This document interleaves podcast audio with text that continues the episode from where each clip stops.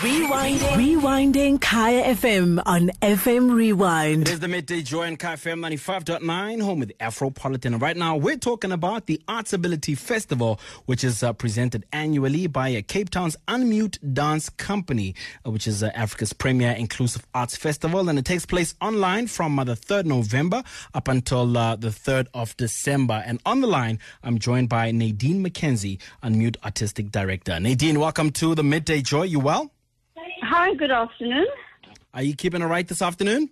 I am good, just crazy busy, but good, good, no complaints. I can absolutely imagine, and so you should be because this all kicked off yesterday. But just uh, for the purposes of the Afropolitan, uh, won't you just give us some context? What is the ArtsAbility?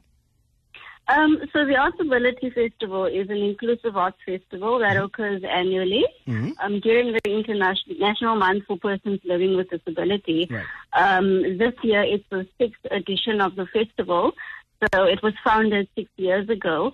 And the main aims around the festival was to start a platform whereby artists with and with disabilities could come and showcase their works, but also having a space and a platform where they could work inclusively um, and have that platform, but also not only for artists, but also for audience members. Um, because from experience, there's a lot of festivals happening around the country, but hardly enough platforms whereby audience members have accessibility or they are included or thought of when uh, performances or events are hosted.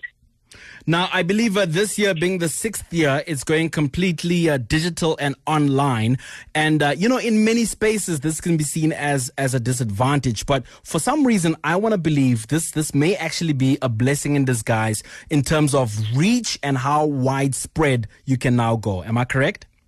For sure. We were having this conversation with the team as well um, about the, the advantages and also the disadvantages that comes with it.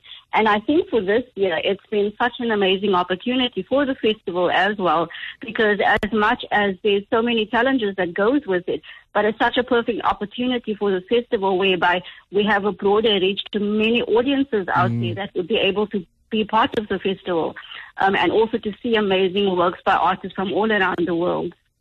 Now, is this why the overarching theme is uh, spaces and homes invasion? Uh, because you're now literally invading our spaces, but also is it by any chance because the, the creativity is also perhaps uh, happening from homes? Or am I understanding this correct?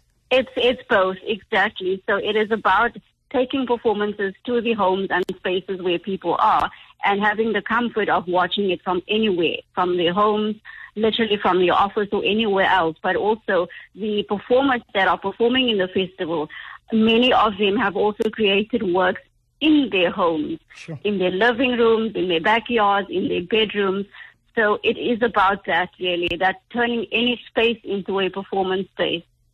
And then Nadine tell me, being being six years tells me there's obviously been some momentum, some growth. I want to know, have you seen a, a measurable sort of change? Is the industry stimulated at all? There's definitely been a major shift and growth in the festival. I'm looking back from the first year we had the festival. Initially, it was a one day event, and mm. then slowly the festival grew and it became a five day event. And this year, it's a 30 day event. So Sure. it has developed a lot over the years. And also, we've been able to work with many more artists, whereby in the beginning, we mainly focused on artists that are working in Cape Town. But over the years, we've been able to branch out and collaborate with artists from all nine provinces in the country. And this year, we have been so excited as well because we've been able to include five other African countries in the festival as well. So it's been it's been an amazing journey thus far. Now, Nadine, I'm going to need you to please, uh, you know, show off for a little bit, you know, for, you know, the, the regulars who are well aware of what it entails, but perhaps also, and maybe more importantly so, uh, the, the newbies who are not exposed. What are some of the highlights that we can uh, look forward to? Oh, that's such a tough question because there are so many highlights, you know.